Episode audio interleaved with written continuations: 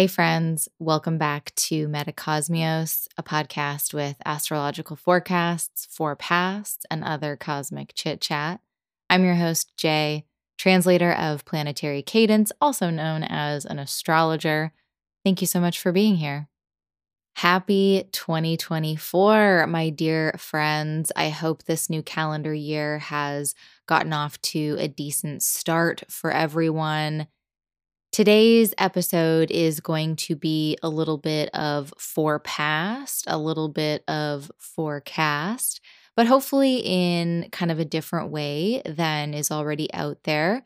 There are plenty of astrologers already previewing the astrology of 2024 and reviewing the astrology of 2023, some relating it to global events, some to pop culture and all that kind of thing.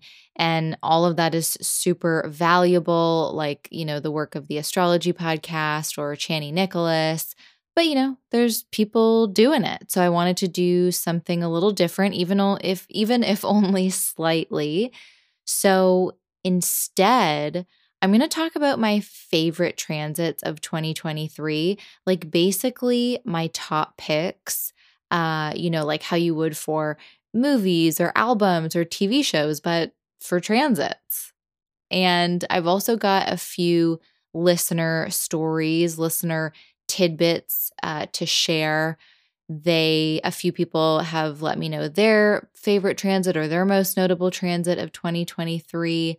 So that's the forepast part of the podcast. And then for the forecast, I'm going to share what I'm most intrigued by that is coming up in 2024. So, kind of like the TV shows or the books that I'm looking forward to in 2024, but for transits.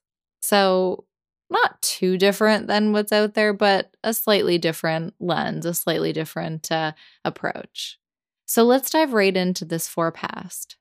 So, first up, we have Mars in Gemini and the Mars retrograde in Gemini. Can you even believe that we started 2023 with Mars still retrograde in Gemini? It stationed direct in the middle of January and then it was finally out of Gemini by late March. But yeah, that's the way that 2023 started, which feels wild. Um and truly honestly I almost said truly, madly, deeply. So let's go with it. Truly, madly, deeply. I hated this transit so, so, so, so, so, so, so, so, so much. So, so, so, so much. It was long. It was brutal and it forced me to make some really important decisions. So, having had time to reflect, I suppose I have more respect for this transit. Like now that I'm far enough removed, I can more fully see and appreciate the lessons that it was bringing my way, that it was trying to teach me.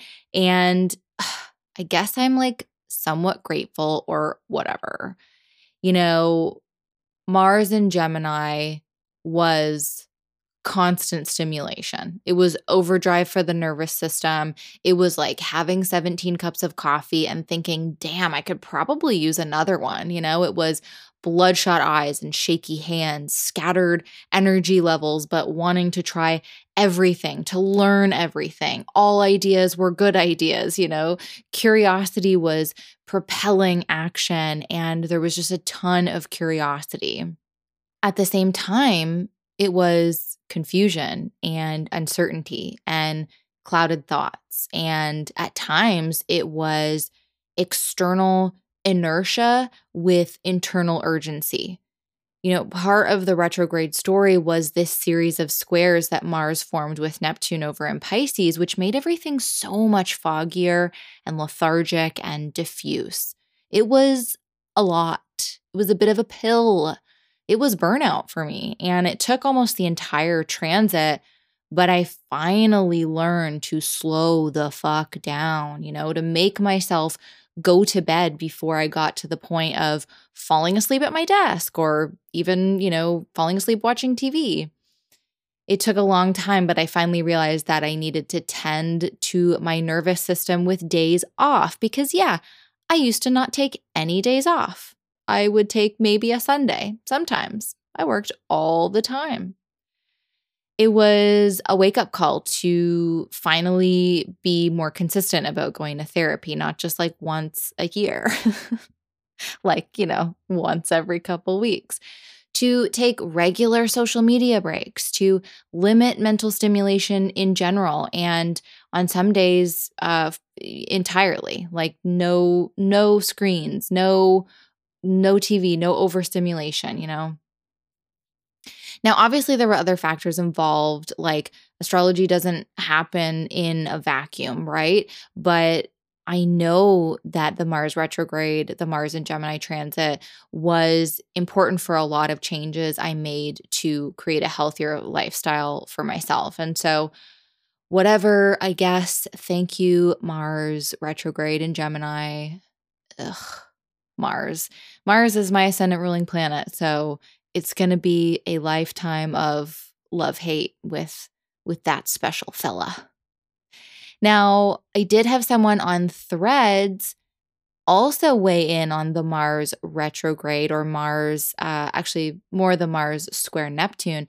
But Meridian Tarot on threads says this one is pretty specific, but I directly blame Mars square Neptune last March for my concussion. It was the last hurrah of Mars's retrograde in Gemini, which stationed direct on my ascendant, so packed a bigger punch than a typical Mars Neptune square for my chart, at least. Yeah, for sure. Mars direct on your ascendant. I totally see this. So brutal. So sorry to hear about the concussion. Truly fuck Mars retrograde in Gemini. Ugh, brutal. Thank you so much for sharing that. All right, next up for me is March. And okay, that's not a specific transit or aspect, I realize, but March had some pretty big moments. March 2023 was big for astrology. Uh, Mars finally ingressed to Cancer after seven months in Gemini. Saturn entered Pisces after close to six years of being in its own signs. You know, it was in Capricorn and then in Aquarius. And Pluto made its first little sojourn into Aquarius. And it was just an exciting time. Like, I just remember how excited astrologers and astrology enthusiasts were. There was all this new energy and new potential coming our way. And, you know, not that all of those transits are specifically like really good vibes, really good times or anything, but they brought a change in the landscape that I think everyone was really craving, especially after such a long Mars in Gemini transit and a long time of Saturn being in its own signs. So, you know, I think everyone was just like really anticipating that change and like embracing it and welcoming it. And it was just a cool vibe. And it's also super his- historical to be witnessing the change in signs for Pluto because like no one alive during this transit of Pluto through Aquarius will be around for the next one and no one was around for the previous one. I mean, like Pluto and Aquarius is, you know, it is partly about transformations and technology. So maybe there's going to be some like advances in keeping us alive forever. That might be a Pluto and Pisces thing. Maybe it's a mix. I don't know. Maybe we will be around. I guess never say never, but nobody alive right now was alive during the previous Pluto and Aquarius transit. So it's still historical, it's still exciting. So, yeah, March was just a thrilling time. It was cool to be part of a community that, you know, while we're always living these same collective transits together, a lot of times we're off in our own worlds doing our own kinds of astrology, you know, talking to our own clients, talking about a lot of different happenings. But with these big sign changes, all happening in one month, it just kind of felt like there was this magnetic pull kind of drawing us all together in a way. And it was, yeah, it was just exciting. March was fun. As I mentioned, Saturn moved into Pisces in March, and the Saturn and Pisces transit thus far, anyways, is also one of my uh, my picks, one of my top five. It's truly been such an interesting transit so far, and I am going to talk more about Saturn and Pisces on an upcoming episode of the show. I've got a guest lined up who is going to chat with me all about it and relate it to some bigger picture world events. Um, I'm being sort of particularly coy about it because I want to save the details for that episode. I don't want to spoil it really, but so stay tuned for that. And for now, I'll just say that on a personal note, this Saturn and Pisces transit is happening in my fifth house of creativity, playfulness, children. And I also like to put the inner child in the fifth house because I feel like it connects to like the fun and the games of the fifth house. And I have been experiencing both a restriction around this kind of pleasure and joy. So, you know, feeling that Saturnian boundary, uh, kind of blocking access from uh, fun and creative outlets. You know, I truly even spent a couple of months back in the summer, late spring, summer, unsure of like what creativity even means, what having fun even means, especially as an adult. And it was also, that was right around the time of Saturn's retrograde, actually, and Venus's retrograde. So it must have just been summertime. Yeah. Um, but truly thinking, like, what does it mean to have fun? How can I investigate this and get very Saturnian and serious and figure out what it means to have fun? But I've also been able to make certain commitments to joy and to fun. You know, I've made promises to myself about allowing space for game nights and craft nights and to not be so hard on myself for not being good at crafts and just allowing myself to have fun in the moment. I also got really into D&D this year, uh, Dungeons and Dragons, which is this very rules heavy game. Like it has a very solid foundation. There are these strict parameters, but within those very Saturnian boundaries, there's also so much room to explore and create and improvise. And that has felt very Saturn and Pisces to me, this like both and of boundaries uh, and boundarylessness, of fluidity within form. And in my fifth house of fun, it just makes all the sense to me. So, again, that's kind of more of a personal take. I'm going to have more of a collective take on an upcoming episode. And little teaser, I suppose, is that it's really the Saturn and Pisces transit on a larger scale has gotten me thinking about how oppression, oppressive systems, uh, suffering, how it's all kind of really interconnected. You know, how climate change is connected to labor issues, and labor issues is connected to feminist issues, and feminist issues connect back to those climate change issues, and, and so on and so forth. So, again, stay tuned for more on that. Now, more from our pals on social media. Word Witcher on Threads, I love that username, um, says, I am absolutely here for Saturn and Pisces, a cooling balm of goo over the seriousness of him in his home signs. Totally agree. Love, love a cooling balm of goo. What a great way to describe it. Thank you so much for weighing in. And then we also had priestess activations on Instagram who longtime listeners of this show will know as Elena from the Tarot Coven cast, uh, who goes by Priestess Activations. Make sure you go follow all these lovely folks that are weighing in. Uh, but on Instagram, Elena said, they totally agree with you know saturn and pisces being such a great transit uh, and in general is just a big fan of any of the emphasis on pisces energy this year. Thanks so much for sharing that elena. It's so good to hear from you. All right next up for my top transits of 2023 is another retrograde. This one is the Venus retrograde in Leo and kind of Venus in Leo in general, but specifically while the sun was also in Leo, because the vibe completely changed once the sun went into Virgo. It was much less fun, unfortunately.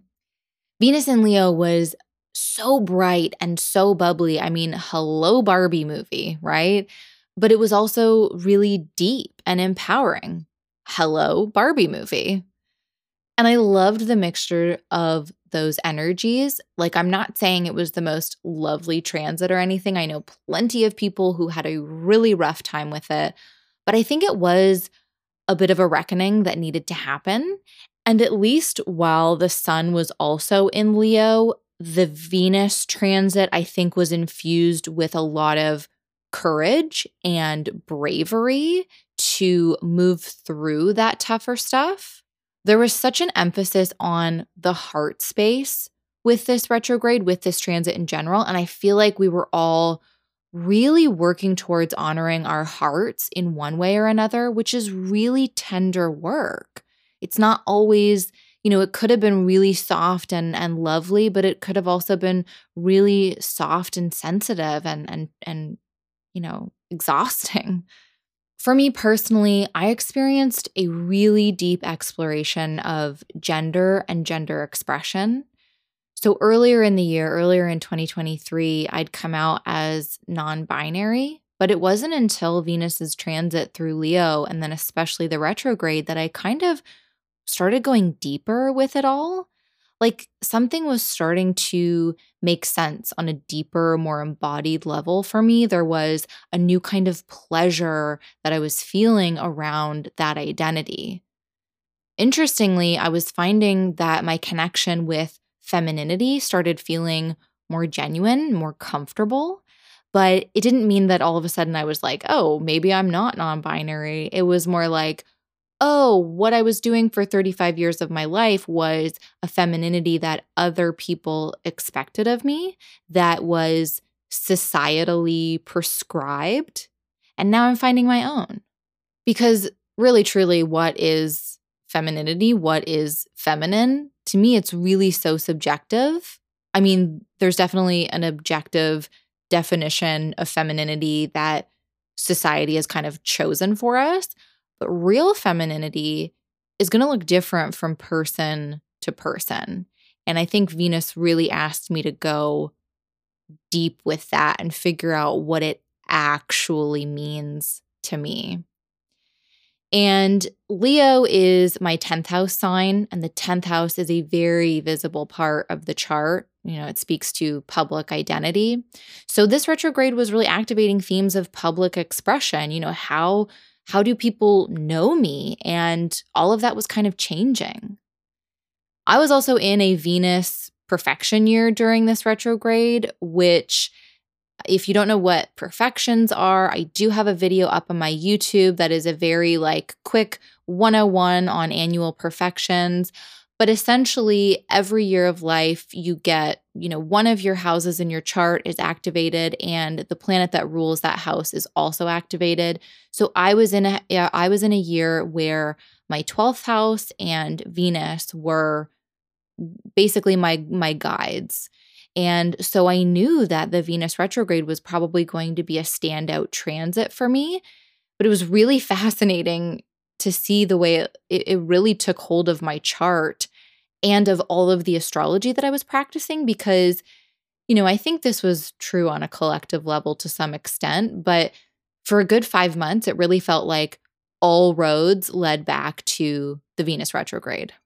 You know, anytime Jupiter or Uranus were activated in Taurus, which of course is a Venus ruled sign, it had a tether to whatever Venus was up to. And eclipse season in October, both of those eclipses were Venus ruled. So that kind of tethered everything back to it.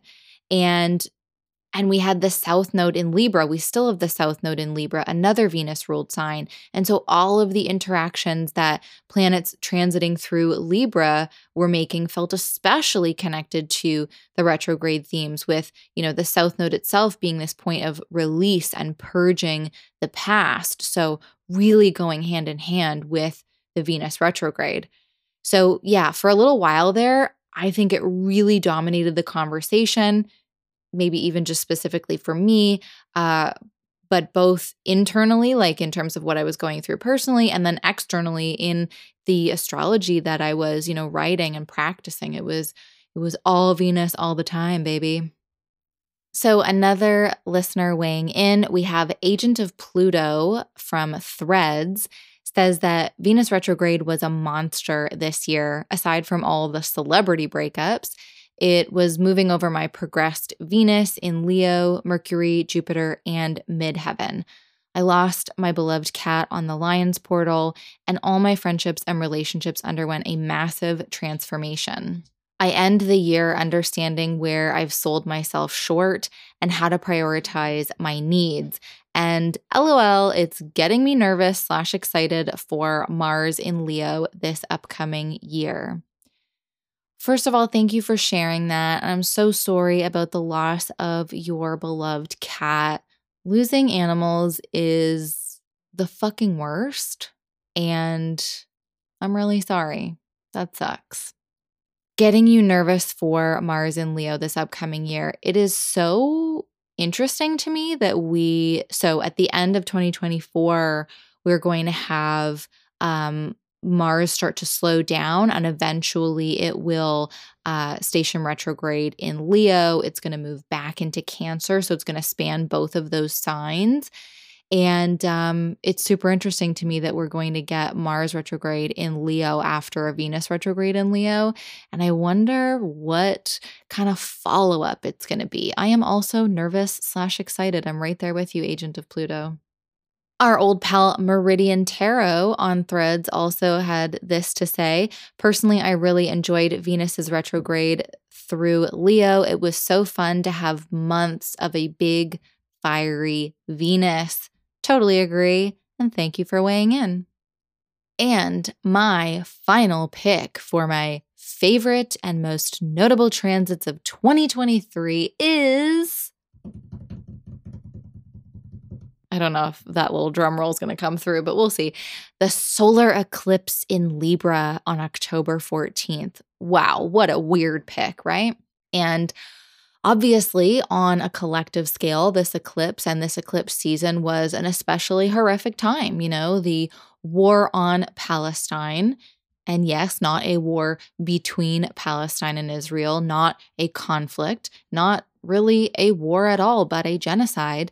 Um, that was really just in its early stages. And it makes me sick to have to clarify early stages of something like that.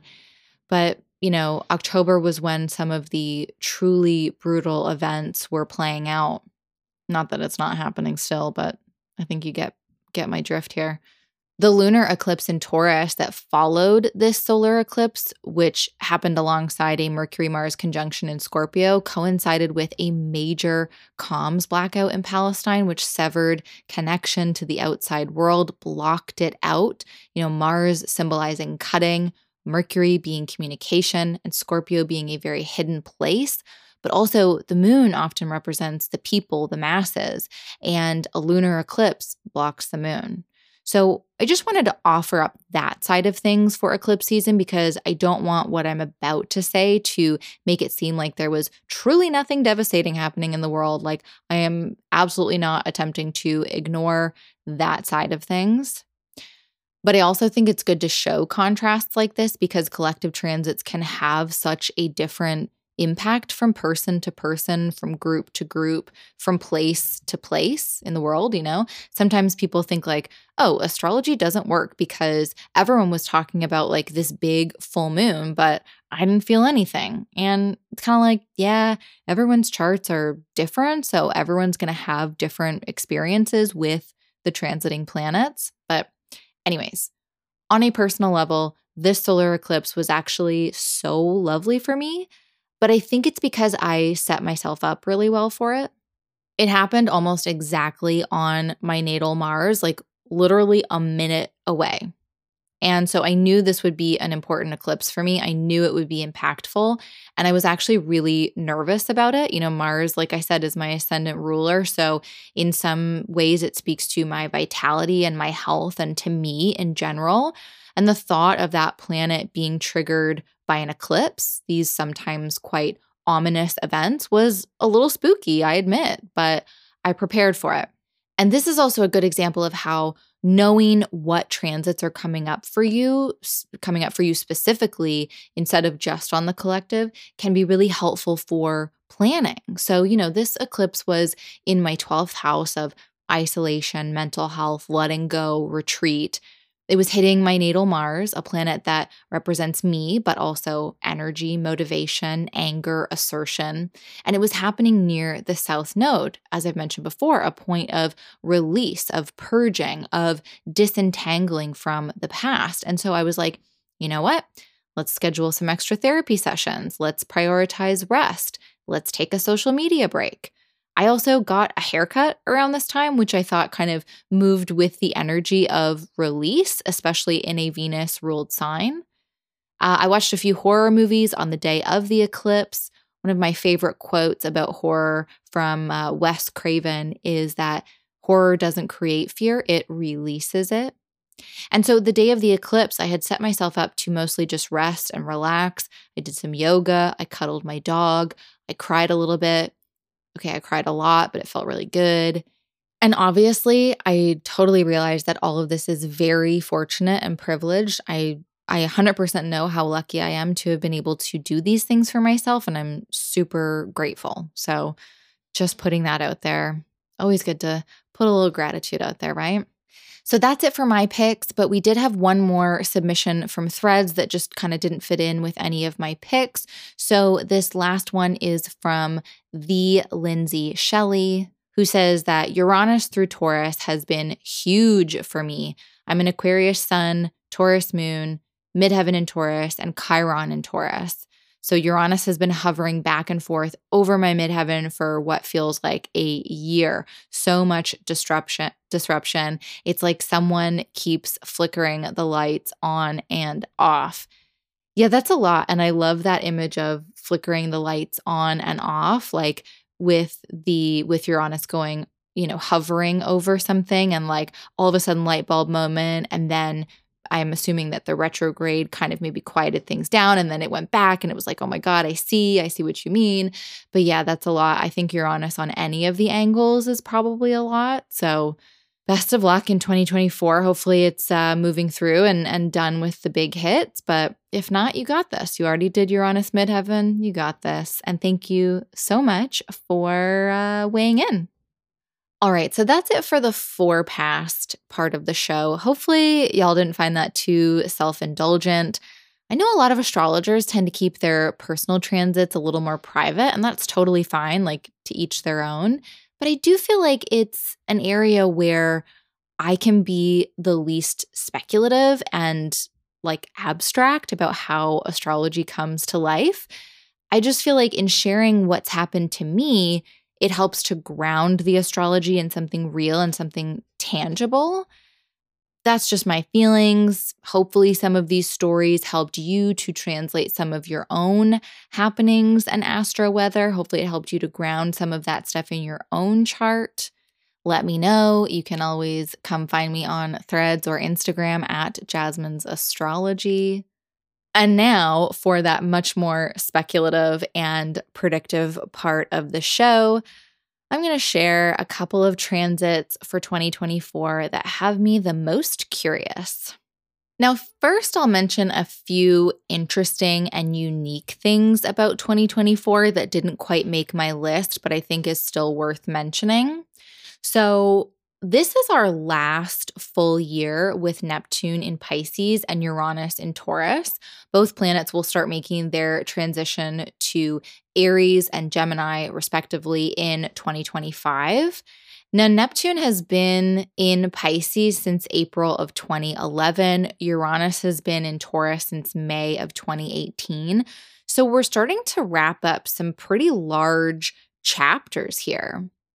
With Pluto also moving into Aquarius for the long haul by late November of this year, the astrological landscape is really shifting in 2025. We're stepping away from an emphasis on water and earth energies and moving into a time of more air and fire energies. So, this is really our last year with more of an emphasis on earth and water. And 2023 especially had a lot of earth and water, with Pluto still mostly in Capricorn, Neptune and Saturn in Pisces, Uranus and Jupiter in Taurus. Plus, we had Mercury retrograding in mostly earth signs.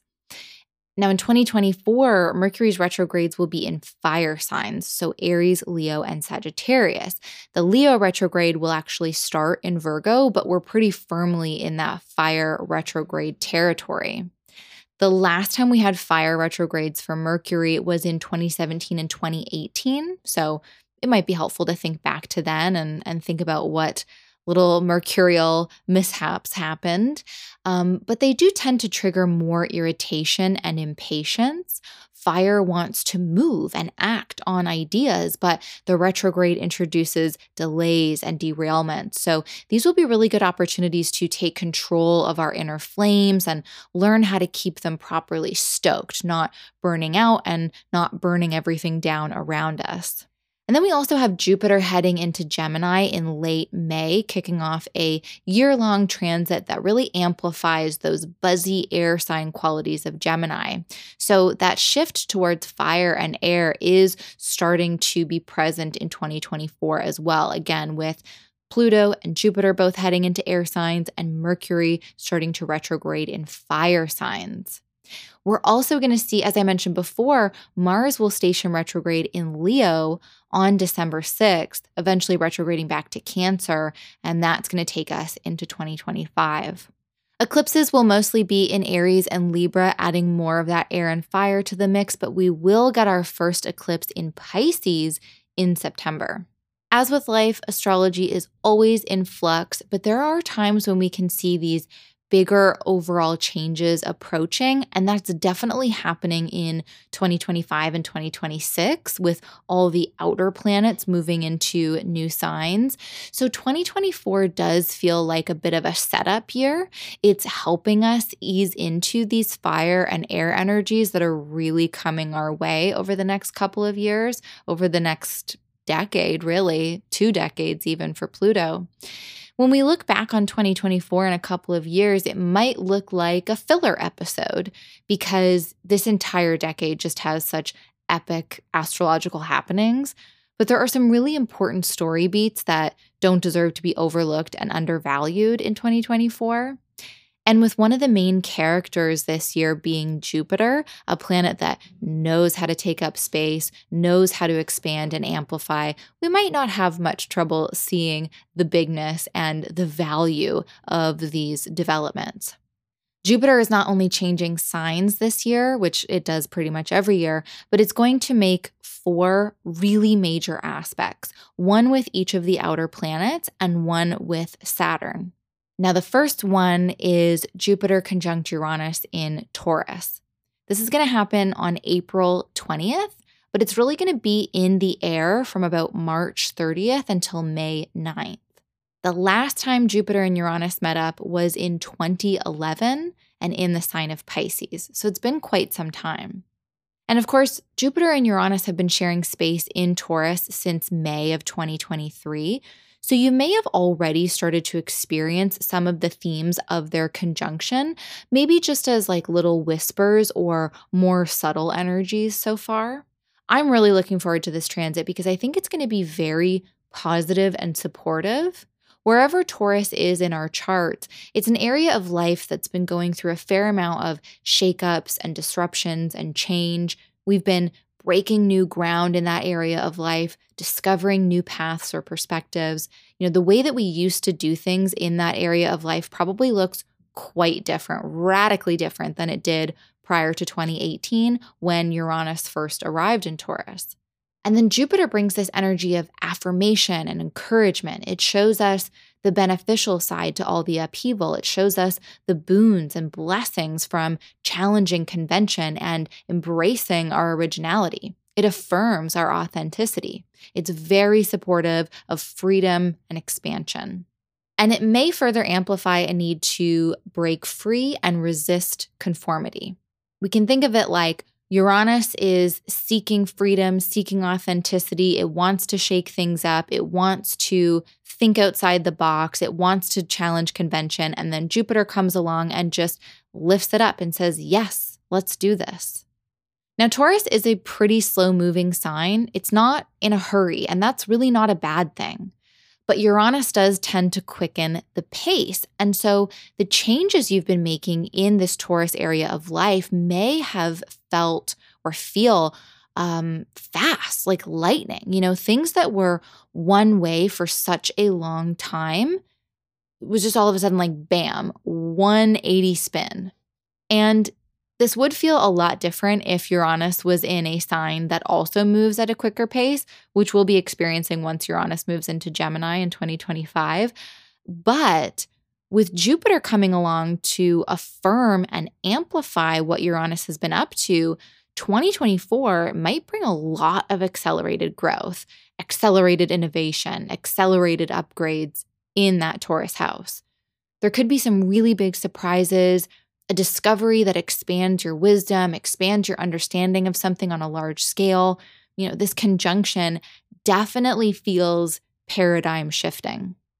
In the collective, it could relate to a big advancement in innovative technologies, something that totally shakes up the way we've been doing something or the way that we understand the world.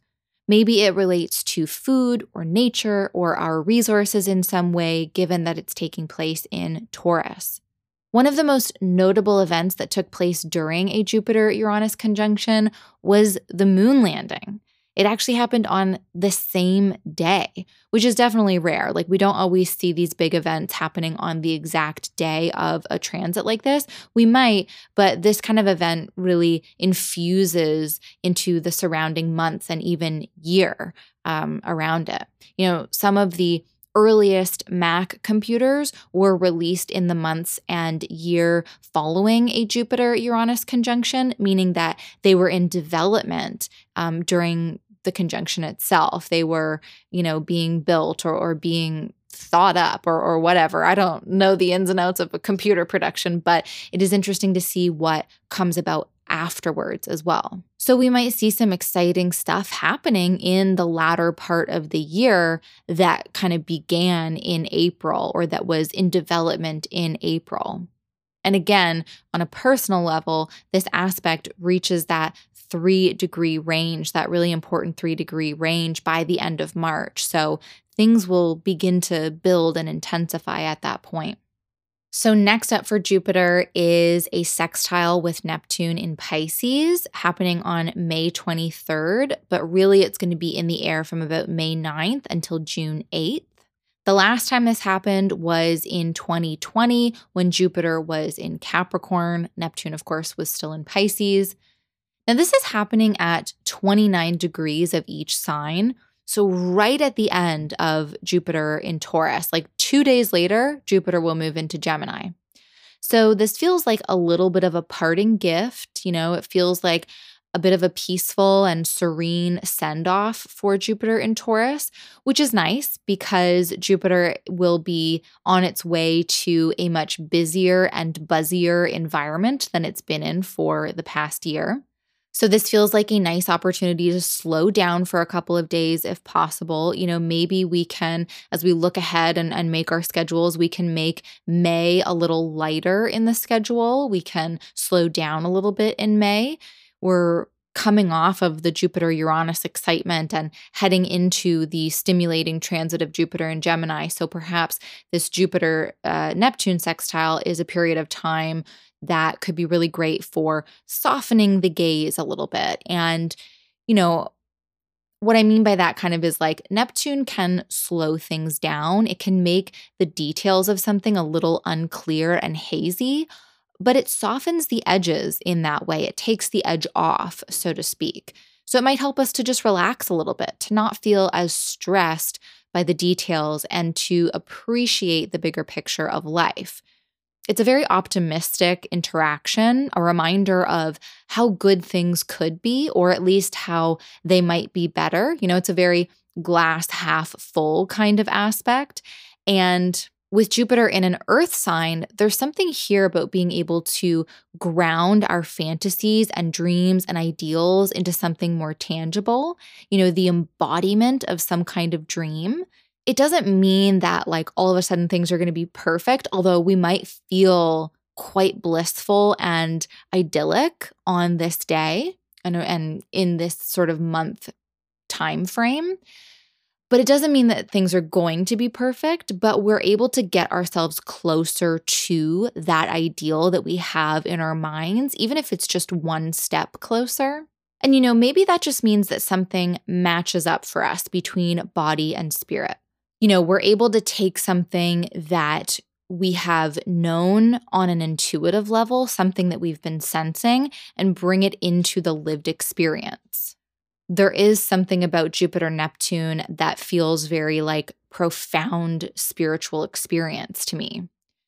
There are certainly vibes of big beliefs and big feelings around our beliefs, big feelings in general, to be sure, but there's also a willingness to explore and tune into something that might not be super clear to us, but feels inspiring and hopeful and opens the door for imagination and daydreaming.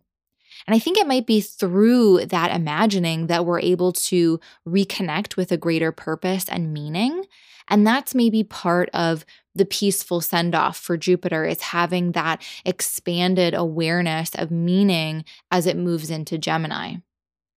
I also think it's a really lovely transit for creativity and the arts, for spirituality and divination, and for giving back. There's a lot of compassion and generosity with this combo there's an altruism. So, some volunteer work might be great, like getting started with volunteer work or amping up your volunteer work. Giving from a place of abundance for sure, whatever that abundance might look like for you in your own life. So, as I mentioned, pretty much right after that Jupiter Neptune sextile, Jupiter is going to move on to Gemini and our next major aspect for Jupiter is Jupiter in Gemini trining Pluto in Aquarius. And this goes exact on June 2nd, but pretty much right at the end of May until about mid June is when they'll be within that three degree range of each other. So it's kind of in play for all of that time. And, you know, of course, while Jupiter transits Gemini, it's going to be in that sign based trine anyway. So it's just that the energy of it is really potent right at the beginning, but it's kind of there for the entire year. Now, the last time Jupiter and Pluto formed a trine was in 2016 when Jupiter was in Virgo and Pluto was in Capricorn. And this trine feels especially exciting given that both planets will still be in the very early days of their transits in these signs. You know, this is happening at just one degree of both Gemini and Aquarius. And this is actually the first aspect for Jupiter in Gemini in general. So, in some ways, it sets the tone for the entire transit ahead. And to me, that tone feels very powerful, very empowering. Pluto is helping Jupiter to tap into the power of ideas, the power of curiosity. Jupiter and Pluto both have this ability to increase the size of something. So, under this cooperative aspect, they can magnify the little things, you know, the little things being very Gemini. They can expand on the details in a really profound way. It's the power of a small detail that once revealed, once uncovered, completely transforms the way we think about something or the way we interact or share ideas with one another. You know, this is happening across air signs. So it feels like really big ideas as well, ideas and perspectives that are very influential. There's a mix of positivity and persuasion that might see us drawn towards new intellectual pursuits or new ways of being in community, you know, air sign things. There's a flow of information. It feels very lucrative, which could be in regards to actual finances, like an idea that leads to material wealth, but it might also be the richness of understanding, of greater meaning, you know, the wealth that comes from wisdom or from being in connection.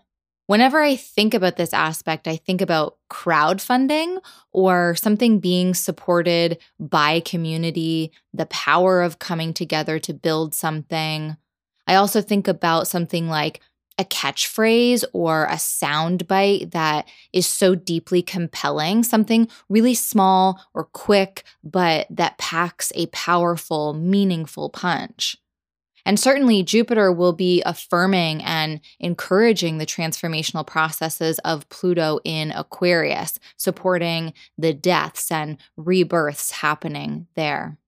Last but not least, we have Jupiter in Gemini squaring Saturn in Pisces.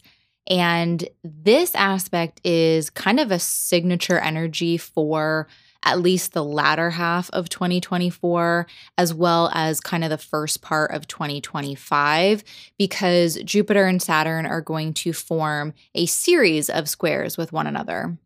We will get two of those squares in 2024 and then one in 2025. So we're going to see the first of those on August 19th and then the second on December 24th. So it's kind of in play from about late July until December and like into 2025.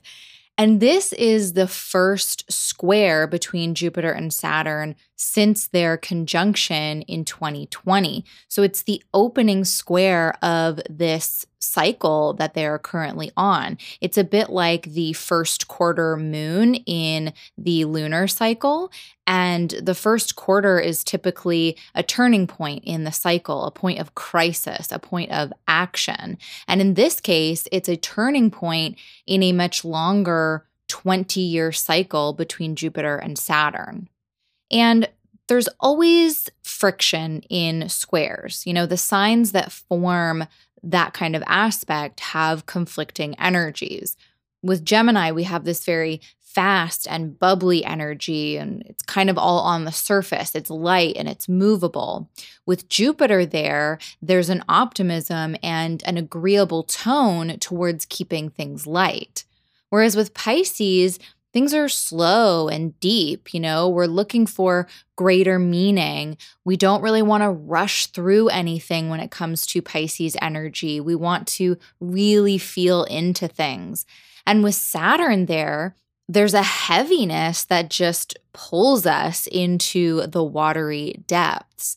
So we can already see the tension between these planets and these energies. And, you know, now they're meeting up under this square. So we're going to be navigating conflicts between thoughts and emotions, between external and internal wisdom, between sharing ideas and sharing experiences, between a desire for quick growth and movement, and also a need to slow down and be more considerate with our actions.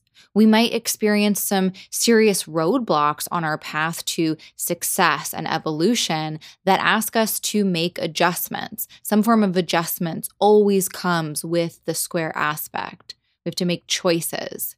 So, what can we move forward with, and what will need to be put down at least for now, maybe for the year while this square is in play. Saturn might represent a restricting force around a growth that is too speedy, which, you know, that could be negative or positive, right? Like, not everything should or needs to grow at a rapid rate. And sometimes constraints actually help us to simplify and to pull focus, to refine our ideas, which I think we might need help with while Jupiter is in Gemini. So, you know, this might help us to get a little more clarity around what we're actually striving for. But again, at points, it's definitely going to feel like we're just hitting roadblocks and our growth is being stunted, and it's frustrating for sure. Like I said, this energy is going to be an undertone throughout the latter half of 2024. We're going to get three of these squares. Two of them will be from Jupiter in Gemini to Saturn in Pisces. And the final one will be once Jupiter has moved into Cancer and Saturn has moved into Aries. And so that's going to be a whole different ballgame that we'll talk about in 2025. For right now, all we really need to focus on is the fact that this is what happens in August is just the beginning of a much longer story. And it's also just kind of like the second chapter almost in a 20 year story.